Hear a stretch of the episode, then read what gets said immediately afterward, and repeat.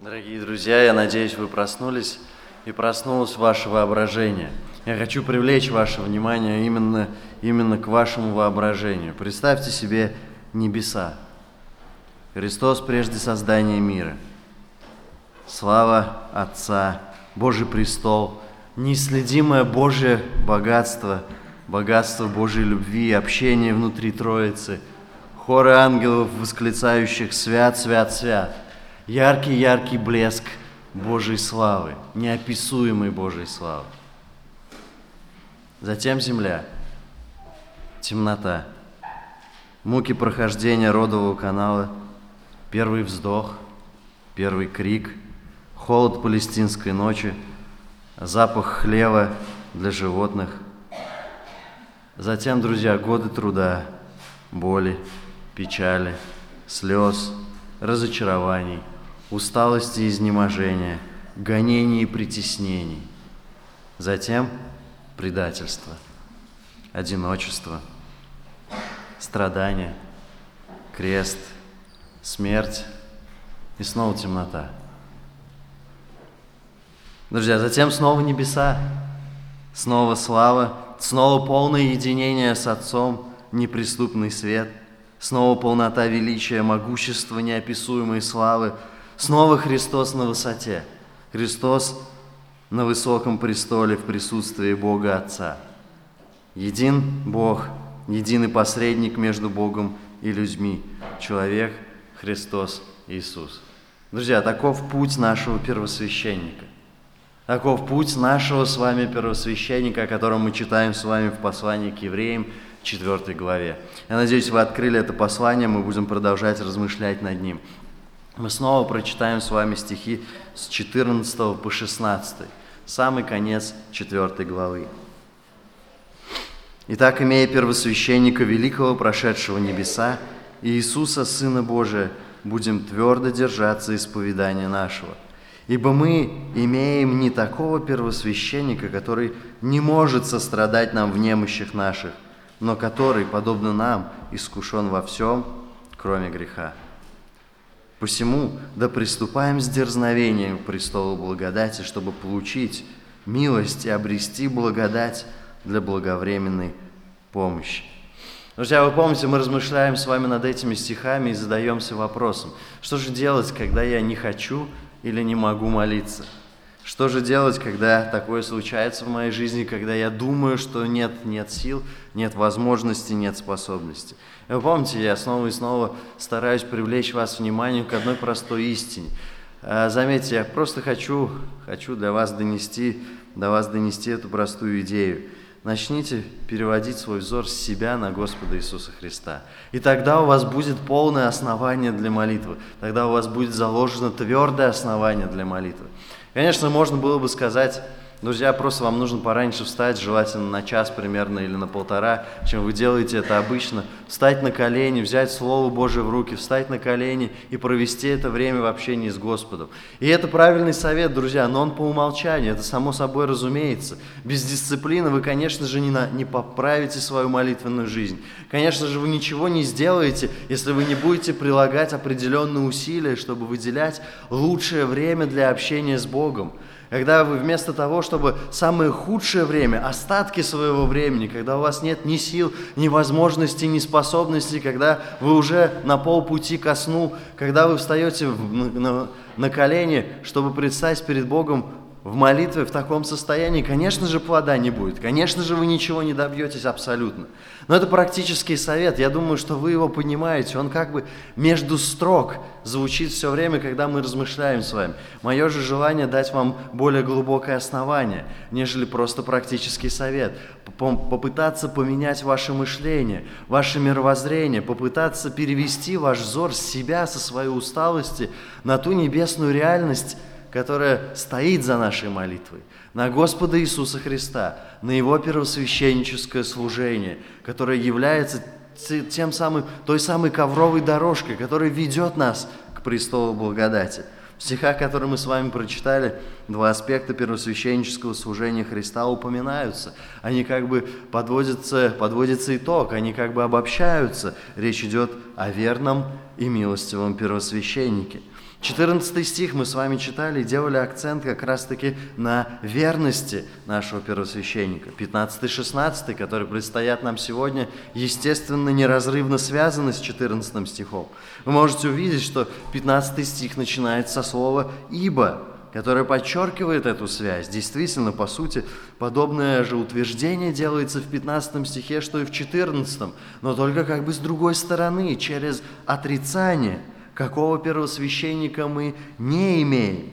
Друзья, вы можете обратить внимание, как параллельно строит свою мысль в этих стихах автор. Вы можете увидеть, 14 стих начинается со слова «и так», и 16 тоже начинается со слова «посему». По сути, делается вывод. 14 стих Автор ведет речь о том, что мы что-то имеем, он пишет «имея». Посмотрите 15 стих, то же самое, мы имеем, мы не имеем. То же самое, основание для последующего призыва закладывается. Друзья, и, наконец, сам призыв, 14 стих, будем держаться. 16 стих, да приступаем. Эти стихи, они связаны воедино одной общей структурой, друзья. Два качества первосвященника, которые были упомянуты еще во второй главе, в 17 стихе, чтобы быть милостивым и верным первосвященником. Теперь теперь в обратном порядке раскрываются. Смотрите, 14 стих. Верный первосвященник, который совершил умилостивление, причем делается акцент на его божественности, на его взаимоотношениях с Отцом. С другой стороны, 15-16 стихи раскрывают нам милостивого первосвященника, который сейчас, в настоящее время, совершает ходатайство с акцентом на его человечность и с акцентом на его отношение к людям – Друзья, 14 стих. Мы с вами уже изучили, мы с вами поразмышляли о нем кратенько, увидели Христа как верного первосвященника, великого, превознесенного, прошедшего небеса в присутствие Бога Отца во славу небес. Друзья, когда мы размышляли об этом величии нашего Спасителя, когда мы видели Его превознесенное состояние, конечно же, самые разнообразные чувства могли посещать нас с вами. Он там, Он в присутствии Отца. Он во славе. У нас есть такая песня, мы поем там во славе небес далеко от заботы, печали земли. Далеко. Важное слово. Подумайте, если Христос на небе, а мы на земле, если Христос во славе, а мы в уничижении, если Он велик, а мы все еще жалки, если Он богат, а мы абсолютно бедны, если Он достиг вечного покоя, а мы все еще страдаем. Если Он совершен, а мы обложены немощами со всех сторон, мы обложены грехом. Друзья, если это так, задумайтесь, как Он может понять то, что мы переживаем? Как Он может понять то, что мы переживаем? Вы знаете, начиная со второго века до Рождества Христова, в Иудее первосвященническое служение приобрело очень интересный оборот. Оно, по сути, превратилось в политическую должность первостепенной важности. Тогда впервые Иоанн из рода Маковеев купил должность первосвященника у сирийского царя. Купил эту должность, друзья. С тех пор все и началось. Борьба за первосвященнический пост на самом деле превратилась в борьбу за власть, Покупка и продажа этой должности стала явлением достаточно частым. Через первосвященников, друзья, через первосвященников начала распространяться языческая культура в Божьем народе. Потом на смену этому произволу пришла римская власть, римское владычество, но политика осталась. Первосвященник по-прежнему это или ставленник царя, зависимого от Рима, или, или ставленник римского прокуратора. За 70-летний период – от рождения Христа до разрушения храма, друзья, на посту первосвященника сменилось целых 27 человек. 27 человек. Для сравнения, один Аарон приблизительно 40 лет был на этой должности, никаких проблем не было. 27 человек за 70 лет. Первосвященников марионеток меняли как перчатки. Политика, садукейская ересь, в первую очередь такие люди были первосвященниками – власть, роскошь. Все это характеризовало первосвященника времен Иисуса Христа. Все это характеризовало первосвященников в первом веке, когда было написано послание к евреям. Неудивительно, что все чаще то от одной, то от другой группы иудеев звучали горькие слова. Незаконное священство, недостойное священство, нечестивый первосвященник, развращенный первосвященник, оскверненный храм. Друзья, вопрос, каким первосвященником обладаем мы с вами? Тоже неверным, тоже эгоистичным, тоже купающимся в роскоши, тоже забывшим о Боге, тоже забывшим о нас, людях. Автор послания как бы отвечает на это возражение, на это общее представление о первосвященстве того периода. Хотя наш первосвященник действительно находится далеко, во славе небес, в присутствии Бога Отца, 15 стих буквально утверждает следующее. «Мы не имеем первосвященника, который не может сострадать нам в немощах наших, но который, подобно нам, искушен во всем, кроме греха». Друзья, мы имеем милостивого первосвященника. Каждый христианин имеет эту привилегию обладать милостивым первосвященником, который ходатайствует за него перед Отцом Небесным. Посмотрите на 15 стих. О чем он нам говорит? Мы, друзья, мы, значит, это касается всех христиан. Все мы имеем первосвященника. Заметьте, точнее в оригинале там двойное отрицание используется. Смысл абсолютно тот же самый, что и в нашем синодальном переводе, просто чуть ярче это выражено. Буквально он пишет, мы не имеем первосвященника, который не может. Друзья, мы имеем снова в центре вопрос, вопрос обладания или необладания. И снова подчеркивается постоянство. Мы ли имеем постоянно и всегда Господа Иисуса Христа, который ходатайствует о нас, или мы вообще не имеем никакой защиты и милости? Мы имеем милостивого первосвященника – первосвященника. Вы помните, да? Это роль, этот статус человека, особенного человека в Израиле, который однажды в год входил в святое святых, чтобы кропить кровью агнца, чистого и непорочного, на крышку ковчега, чтобы тем самым совершить умилостивление за грехи народа. Друзья, вот она картина первосвященника, который ищет милости у Бога для народа, за который он ходатайствует. Обратите внимание на 15 стих, я подчеркиваю эту идею. В нем используется двойное отрицание. Мы не имеем первосвященника, который не может. Заметьте, такой оборот речи, который специально использует автор, заставляет нас задуматься. Друзья, заставляет нас задуматься, что было бы с нами, если бы мы не имели милостивого первосвященника?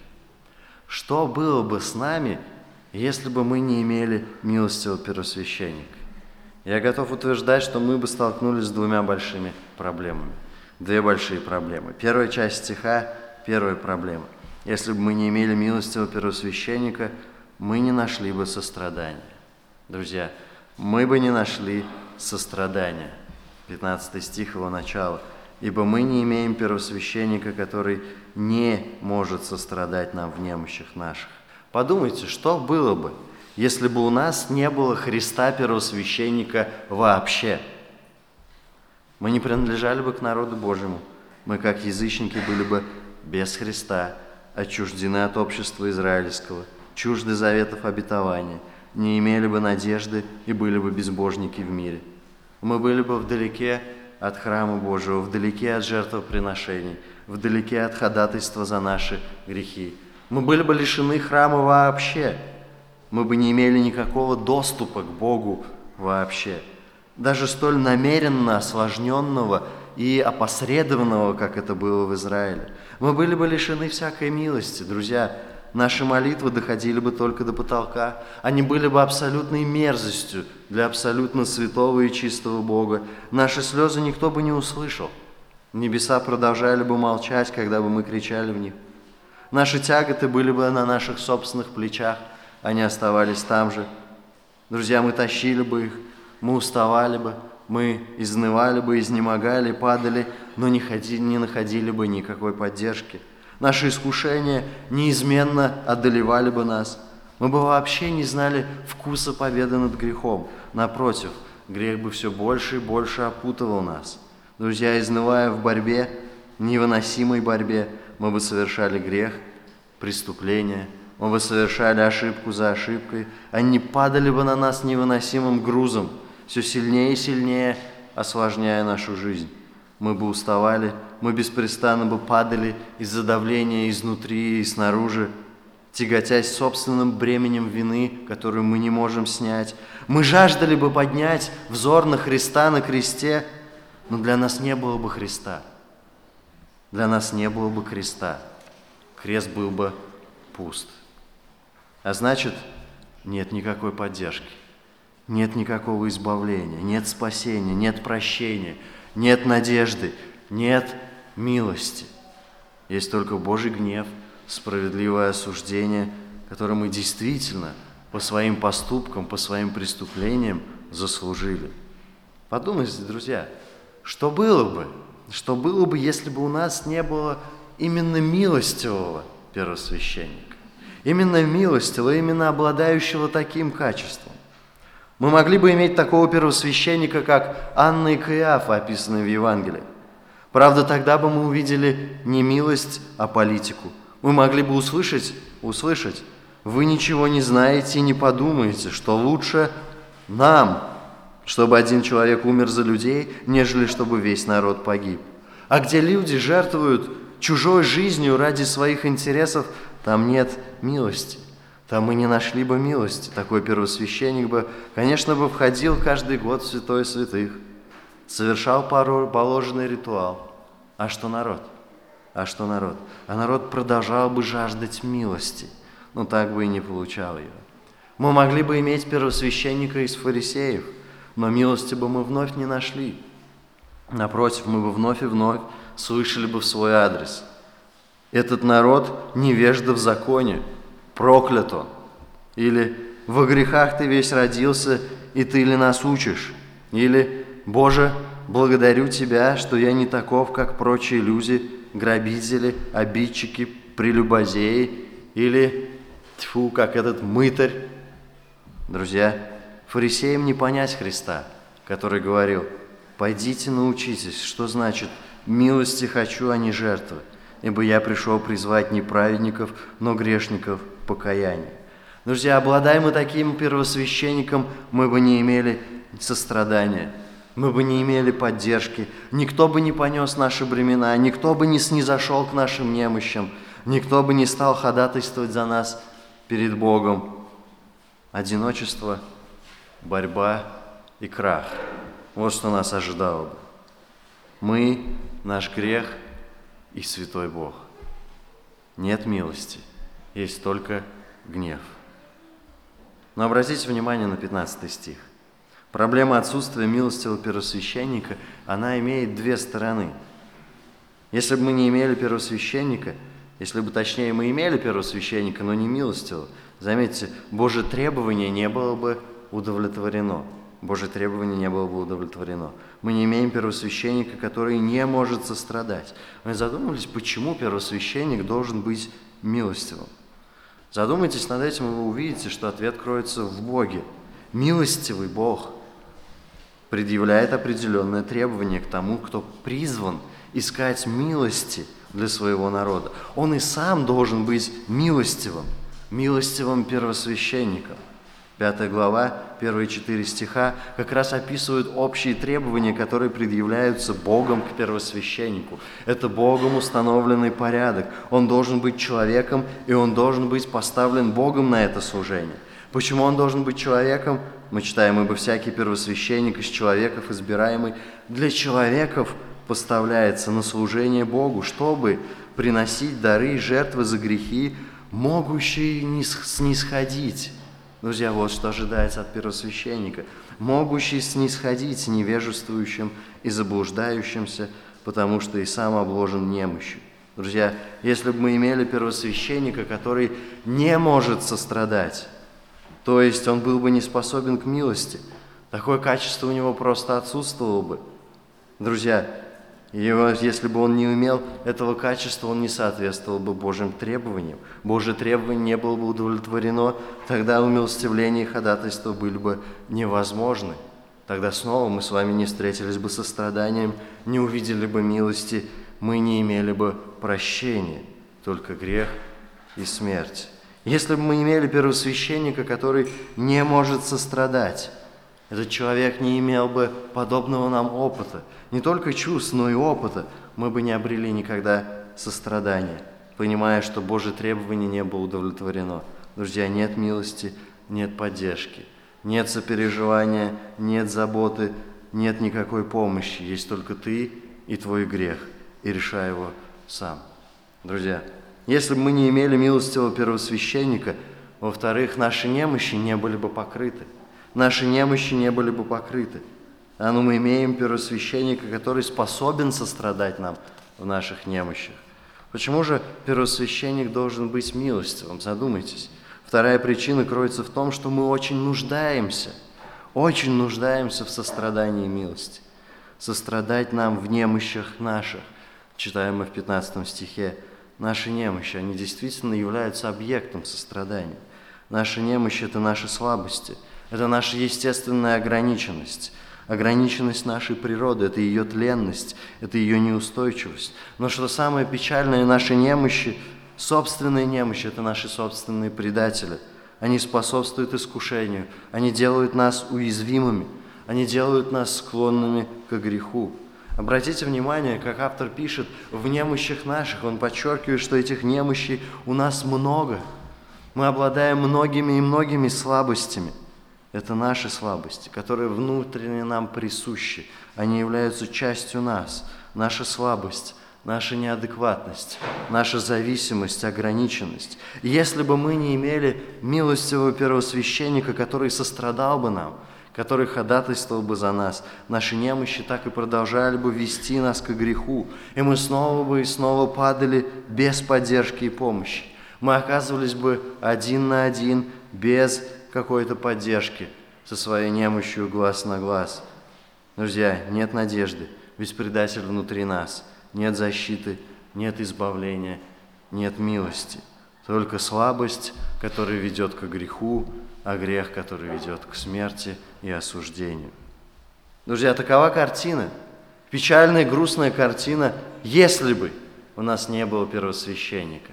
Или если бы он у нас был, но он был, как у израильского народа, не милостивый. Друзья, но вы имеете сострадательного первосвященника. Именно этим учит нас 15 стих. Именно в этом он нас убеждает очень ясно. Вы имеете Христа, первосвященника, который удовлетворил все Божьи требования. Мы не имеем первосвященника, который не может сострадать нам в немощах наших. Это очень сильный способ выразить то, что мы все-таки обладаем милостивым первосвященником. Хотя Христос, Сын Божий, превознесен, находится на небесах, в этом возвышенном, превознесенном состоянии, Он по-прежнему сострадает нам. Он верно несет свое первосвященническое служение за нас. 18 стих 2 главы. «Ибо как Он сам претерпел, быв искушен, то может и искушаемым помочь». 5 глава, 2 стих, он называется «могущим снисходить к немощам нашим». А это значит, есть умилостивление, есть ходатай, есть сострадание, есть понимание, есть милость. К нему мы и должны бежать в молитве, осознавая этот факт. Друзья, во Христе вы имеете милостивого первосвященника, который готов сносить ваши бремена. 18 стих, мы подчеркивали с вами, что Он способен нам помочь, способен взять наши немощи на себя.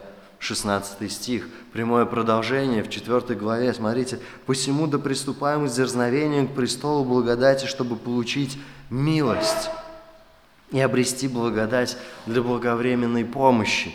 В нем мы находим помощь, а значит, есть сострадание, есть реальная поддержка в трудное время, есть благодать, благодать, преображающая нас, есть милость, Осознавая этот факт, мы должны бежать к Богу в молитве. Друзья, мы имеем сострадающего первосвященника. Обычно, к сожалению, мы не ценим этого, пока не начинаем страдать. Пока нас, на нас не обрушиваются трудности, пока финансовый кризис не подступается к нам, пока мы не ощущаем бремени принятия сложных решений, пока на нас не начинает давить неопределенность. Другими словами, когда острые колючие проблемы нас не беспокоят, или когда мы с ними благополучно смиряемся, успокаиваемся, свыкаемся, свыкаемся, вот тогда, тогда вся картина затушевывается, мы успокаиваемся и забываем о милостивом первосвященнике. Если это так, если это справедливо о нас, друзья, тогда мы забыли, мы забыли о той милости, которую мы имеем. Мы забыли о милостивом первосвященнике – Тогда в нашей жизни и случается молитвенный штиль. Тогда мы не хотим и не можем молиться. Более того, друзья, мы склонны избегать проблем. Хотя они ведут нас ко Христу, мы склонны избегать проблем даже тогда, когда этого делать не стоит. Мы начинаем выбирать путь наименьшего сопротивления. Знаете, на латыни это звучит примерно так. Locus minoris resistenza. Этот термин используется в медицине – по отношению к гною. Когда нормальные лейкоциты превращаются в эту зловонную массу, отвратительную массу, которая способна разрушить абсолютно все на своем пути. Эта масса начинает распространяться, обычно общий поток движется по пути наименьшего сопротивления ткани. Он выбирает путь, где легче всего пройти, между фасциями, между оболочками, там, где легко, там, где, там куда движется весь поток – Друзья, так часто бывает с нами, когда мы бежим от трудностей, не всегда сознательно, выбирая более легкий путь, легкий путь, путь, которым идет этот мир. Мы идем вместе с ними и не замечаем, что мы по уши в грязи. Мы не видим своей нужды в милостивом первосвященнике. Мы забываем о молитве, мы забываем о Господе. Истина о Христе, предстоящем за нас перед Отцом – ускользает из нашего внимания. Друзья, если это справедливо о нас, то, по всей видимости, мы забыли, мы забыли о милости, мы забыли о милостивом первосвященнике. Нередко случается, что остатки гордости, иногда еще какие, они просто не дают нам признать наши слабости. Нет сомнений, что их множество, просто, просто мы все слеплены из одного и того же теста, их много, действительно. Но мы просто не хотим их замечать, не хотим их видеть в себе, не хотим, чтобы их видели другие люди. Мы хотим выглядеть сильными. А когда раздувается наше «я», истина о милостивом первосвященнике, о нашей нужде, о его ходатайстве, его предстоянии, она уходит в сторонку, она перестает быть актуальной. И если это справедливо о нас, друзья, тогда мы забыли о милости, мы забыли о своей нужде, мы забыли о милостивом первосвященнике. Друзья, но ну даже тогда, когда мы страдаем, мы склонны думать, что Бог далек. Мы склонны по-человечески думать, что Он где-то там, где-то далеко. Почему так происходит? Зачастую это происходит просто потому, что мы плохо знаем нашего Бога или не знаем Его вообще. Если вы никогда не задумывались об удивительном Божьем провидении, которое пронизывает всю вашу жизнь, касается всех аспектов вашей жизни. Если вы не хотите видеть водительство Божие в вашей жизни, порой Его наказывающую руку, воспитывающую отцовскую Божью руку, если вы не готовы учиться всецелому послушанию, смирению, зависимости от Бога в трудностях, вы упускаете из виду милостивого первосвященника, который на самом деле близок – который на самом деле действует, который милует. Друзья, иногда в трудностях мы поступаем еще проще, мы просто полагаемся на людей. Нередко разочаровываемся, поскольку люди никогда, никогда не смогут, никогда не способны заменить собой Бога. Друзья, но мы продолжаем не замечать милостивого первосвященника, его удивительной милости, его удивительного служения – то, что Он совершает и сейчас на небесах за нас и ради нас. Но для тех, кто познал Бога, истина о милостивом первосвященнике, она и ценна, и дорога. Друзья, призываю вас, не пытайтесь скрыть от Бога свои слабости. Признайте их. Осознайте, как остро вы нуждаетесь в Божьей милости. Ваш грех, ваша слабость, ваши немощи, ваша ограниченность. Подумайте, что было бы с вами – если бы не Божья милость? Что было бы с вами, если бы не было милостивого первосвященника? А потому, друзья, постоянно живите в этой полной зависимости от Бога. Как мы говорили с вами, в этом и есть суть молитвы, в этом и есть суть нашего предстояния, когда мы понимаем, что без Него мы никак, когда мы помним о Его сострадании, о Его постоянном ходатайстве, когда мы бежим к Нему буквально за помощью, за пониманием, за состраданием, за милостью. Просто, друзья, просто иногда, когда вы встаете на молитву, просто иногда, когда вы размышляете, вспоминайте, что было бы с вами – если бы вы не имели милостивого первосвященника? Что было бы, если бы крест был пуст? Что было бы, если бы не было Христа, ходатайствующего о вас? Что было бы, если бы в вашей жизни не было Божьей милости? А если его бы не было, такого именно первосвященника, друзья, мы бы не нашли сострадания. Мы с вами это отметили. Но вторая часть стиха показывает нам, изображает нам вторую проблему. Если бы мы не имели милостивого первосвященника, мы бы не нашли снисхождения. Друзья, мы бы не нашли снисхождения. Мы не имеем первосвященника, который не может сострадать нам в немощах наших, но который, подобно нам, искушен во всем, кроме греха. Друзья, я снова призываю вас, задумайтесь, что было бы с нами, если бы у нас не было такого первосвященника.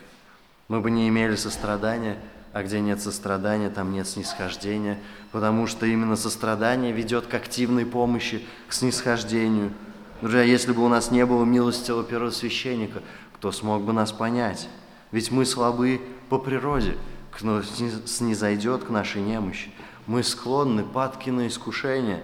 Но кто? Кто поддержит нас? Мы падаем и грешим.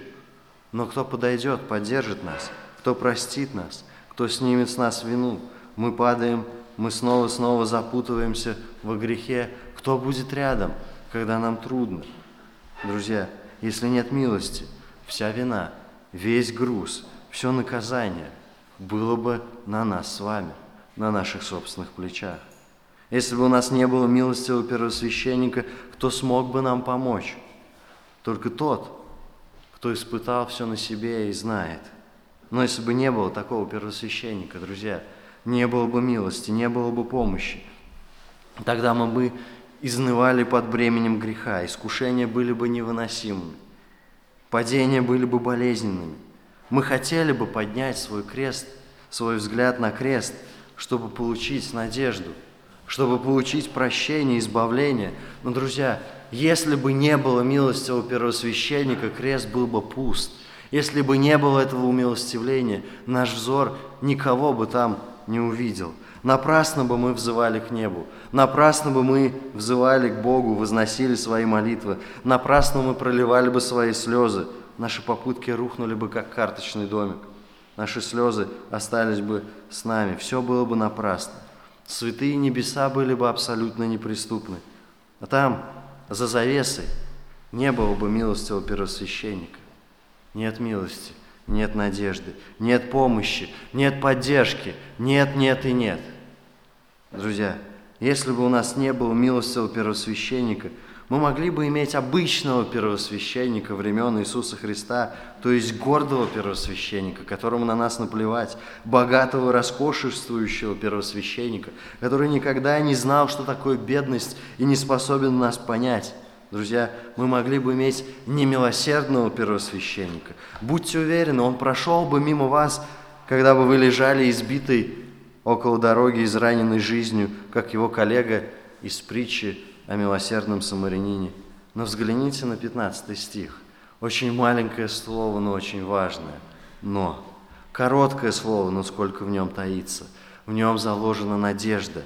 На самом деле все не так – вы имеете милостивого первосвященника, вы имеете испытанного первосвященника, друзья. Вы имеете первосвященника, который искушен, который испытан, испытан и найден надежным, отвечающий всем требованиям и всем стандартам Бога, искушен. Эта проверка была осуществлена, и был достигнут определенный результат.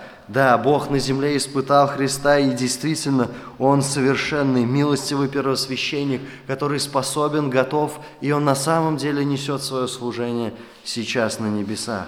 Христос 18 стих 2 главы напоминает нам, «Сам претерпел все, быв искушен, Он может искушаемым помочь». Он испытал все на себе и знает.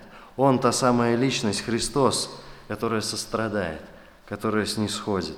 Он всегда готов быть рядом. Друзья, подумайте об этой проверке, которая называется воплощение.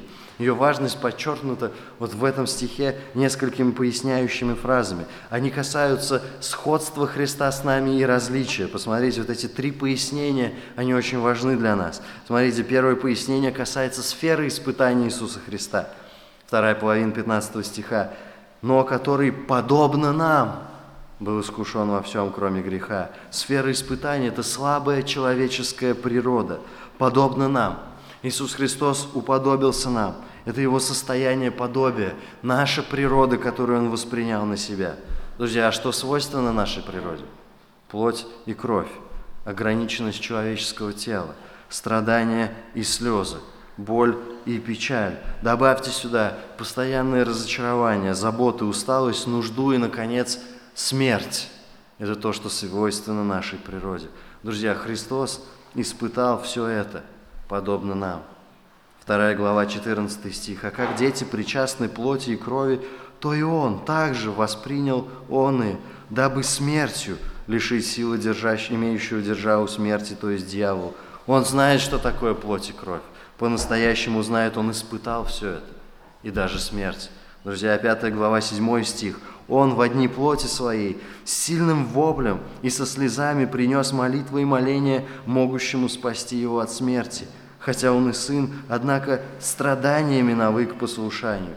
Он знает, что такое страдание. Он знает, что такое вопль. Он знает, что такое слезы. Он испытал все это. И даже смерть. Филиппийцам 2 глава 6 стих вы вспоминаете.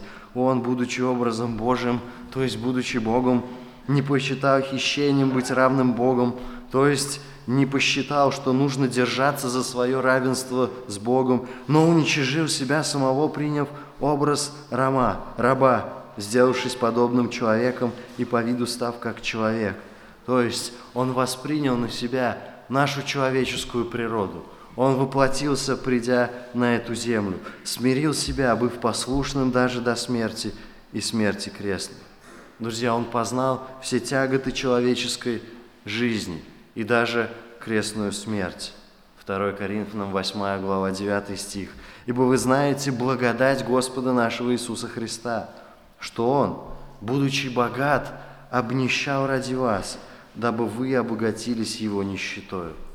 Его нищета – это Его уподобление нам. Наше богатство в Нем – это наше уподобление Ему – это и есть, друзья, благодать, которую являет Христос. Его страдания произвели в нем сострадание, снисхождение, благодаря терпению, которое он проявил в изобилии во время своей земной жизни. Он испытал и знает. Его земная жизнь была идеальной подготовкой, проверкой, испытанием, чтобы ему быть милостивым первосвященником для вас, друзья, для вас, братья и сестры. Однако заметьте сразу, что его подобие не равно идентичности. Он действительно в одном аспекте очень сильно отличался от нас. Он был безгрешным. Итак, сфера испытания, мы пояснили, слабая человеческая природа. Во-вторых, объем испытания. Что пришлось ему испытать? Заметьте, это полное уподобление человеку, но который, подобно нам, искушен, друзья, во всем, во всем – во всем Христос испытал все, что испытываем мы.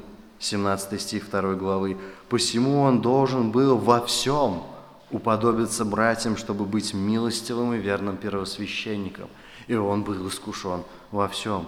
Речь, конечно же, идет не об абсолютно всевозможных, всех возможных проблемах со всеми их возможными деталями и подробностями, иначе бы Христу прошлось, пришлось бы прожить тысячи жизней. Нет, речь не об этом. Речь, конечно, идет о принципиальном равенстве, о, тех, о том полном подобии, о тех основных искушениях, о сути искушений. Друзья, потому что в первооснове, в основании всевозможных искушений человека, несмотря на его многообразный опыт, действительно лежит ряд базовых искушений и проблем, испытаний. И Христос столкнулся с ними.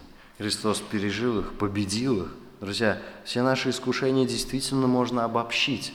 Апостол Павел однажды это делает в 10 главе 1 послания Коринфянам в 13 стихе, говоря, «Вас постигло искушение не иное, как человеческое, то есть свойственное многим-многим людям, всем вам, друзья, верен Бог, который не попустит вам быть искушаемыми сверх сил».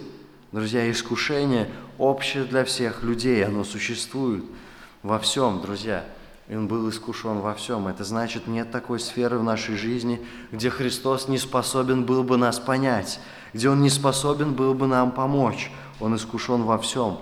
И кульминацией его испытания был крест. Крест. Иисус Христос вместо или ради предлежавшей ему радости претерпел крест, пренебрегший посрамление. Так говорит автор этого послания о нем. Третье, третье пояснение, которое мы сделаем, касается результата испытания. И это его отличие от нас. Друзья, смотрите, в итоге, в итоге во Христе мы видим безгрешную человеческую жизнь, но который, подобно нам, искушен во всем, кроме греха. Кроме греха, точнее, без греха. Друзья, он прошел все это испытание, но остался без греха. Полное отделение от греха подчеркивается здесь. Не то, чтобы Христос не был склоняем к греху, не то, чтобы Христос не испытывал искушения к греху. Речь идет о том, что Христос прошел все эти искушения без греха. Задумайтесь вот о чем.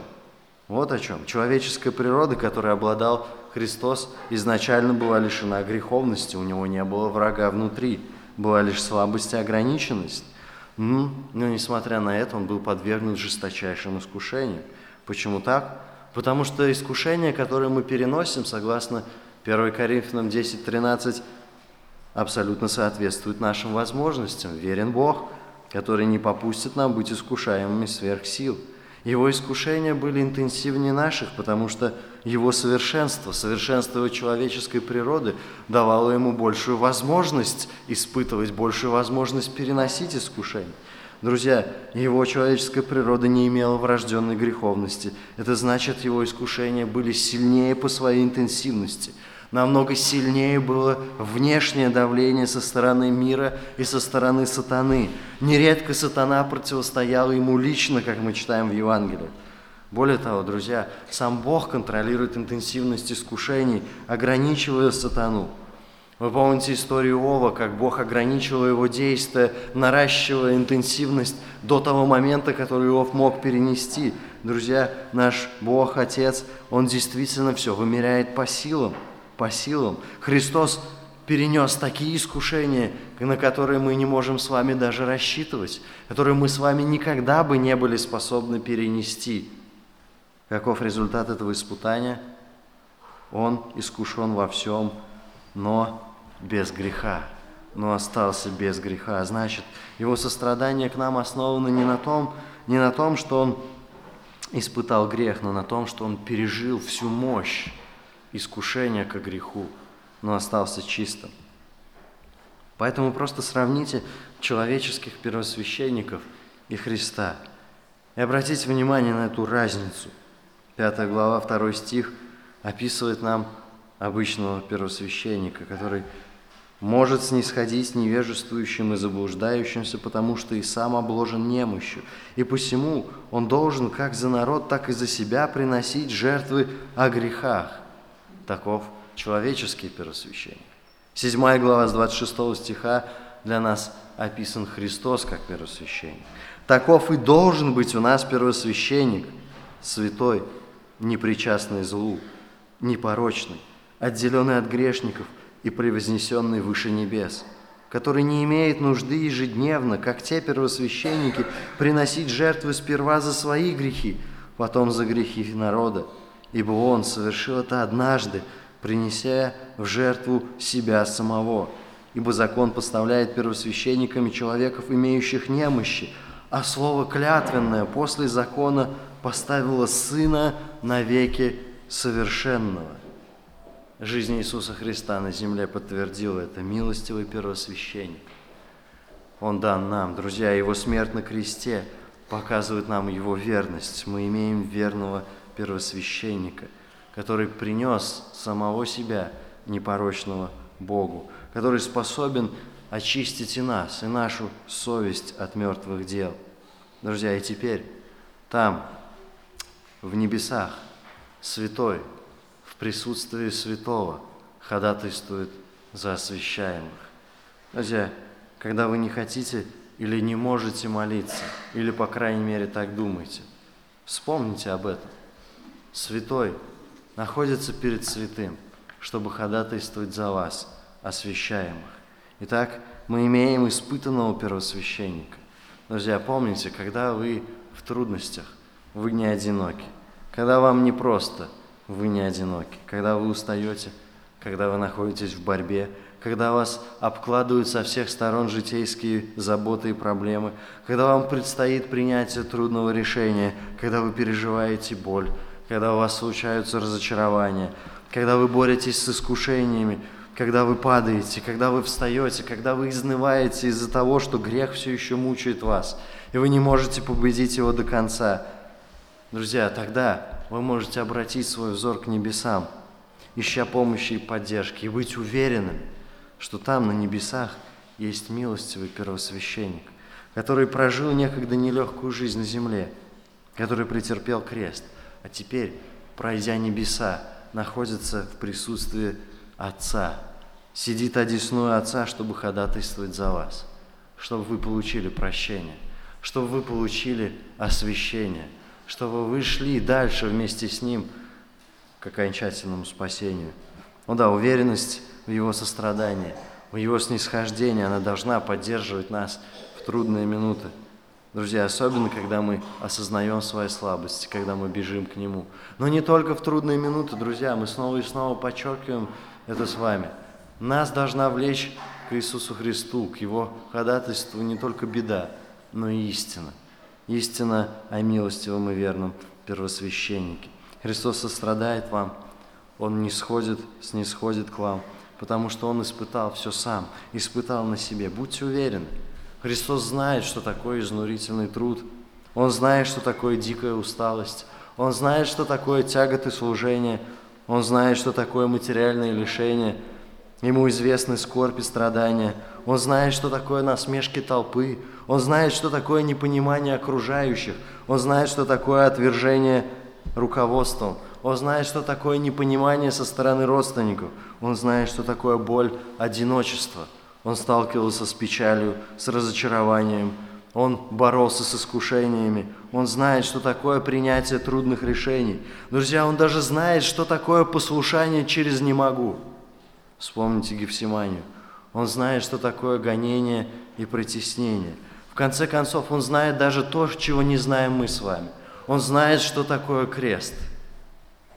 Друзья, будьте уверены, что только у Христа вы найдете совершенное понимание, сострадание, снисхождение, милость – прощение, помощь, поддержку, принятие, благодать, преображающую вас. Его служение эффективно. Крест Христов никогда не должен потерять для нас свои ценности, своего значения. Это и есть то самое топливо, которое должно побуждать нас к молитвенной жизни. Христос, Его крест, Его ходатайственное служение. Поэтому прибегайте ко Христу как к милостивому первосвященнику. Когда ваша слабость, искушение, грех – одолевают вас. Не поддавайтесь искушению роптать, не поддавайтесь искушению искать виноватых, видеть во всем заговор против вас. Таким образом вы скорее произведете жалость к себе, но не смирение, не нужду в Божьей милости и поддержке. Лучше молитесь, лучше молитесь, чтобы не впасть в искушение, чтобы всегда ощущать зависимость от Бога, чтобы вам умоляться а Христу возрастать в вашей жизни по мере вашего уподобления Господу.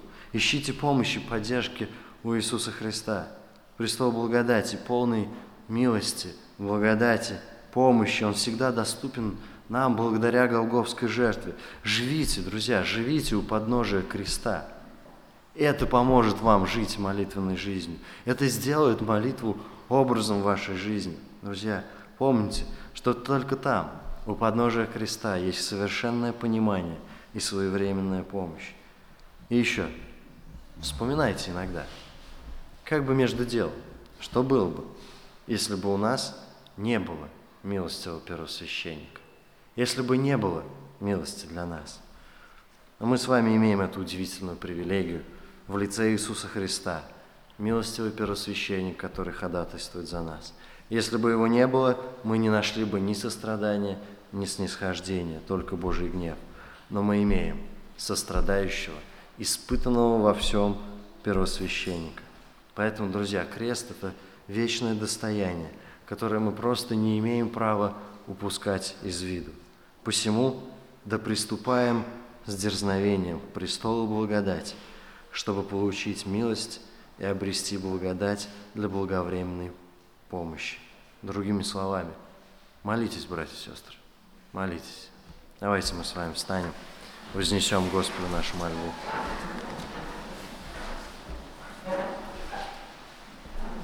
Господь, мы взираем на реальность нашего существования и понимаем, насколько мы слабы, насколько обложены мы слабостями и немощами. Господь, мы взираем на реальность и видим, что мы не заслужили никакой милости, она и не может быть заслужена.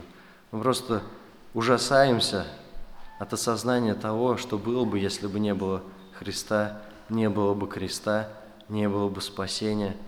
Мы ужасаемся от того, что нам пришлось бы жить с нашей виной, с нашим грехом, с тем гневом справедливым, который мы заслужили.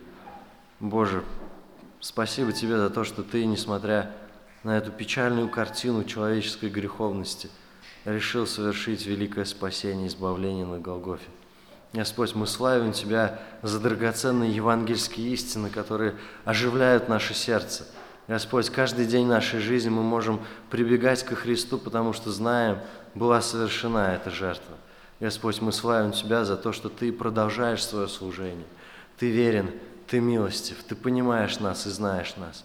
Господь, Ты знаешь наши проблемы, наши испытания, наши скорби. Господь, какая-то для нас утешительная весть, что мы можем найти в Тебе все то, чего мы не можем никогда найти в людях. Мы найдем в Тебе понимание, Господь. Научи нас на практике, Господь, бежать к Тебе, искать Твоего присутствия, изливать Тебе свое сердце. И не только в моменты какой-то острой нужды, но, Господь, во время повседневной нашей жизни, осознавая, что грех-то Он всегда с нами. Немощи, они продолжают нас преследовать каждый день. Но, Господь, мы славим Тебя за ту милость, которую Ты оказываешь нам, которую Ты оказал нам в лице Господа Иисуса Христа. Помоги нам жить Евангелием, жить у подножия Твоего Голговского креста. Славим Тебя, наш Господь, за Твою удивительную милость к нам. Аминь.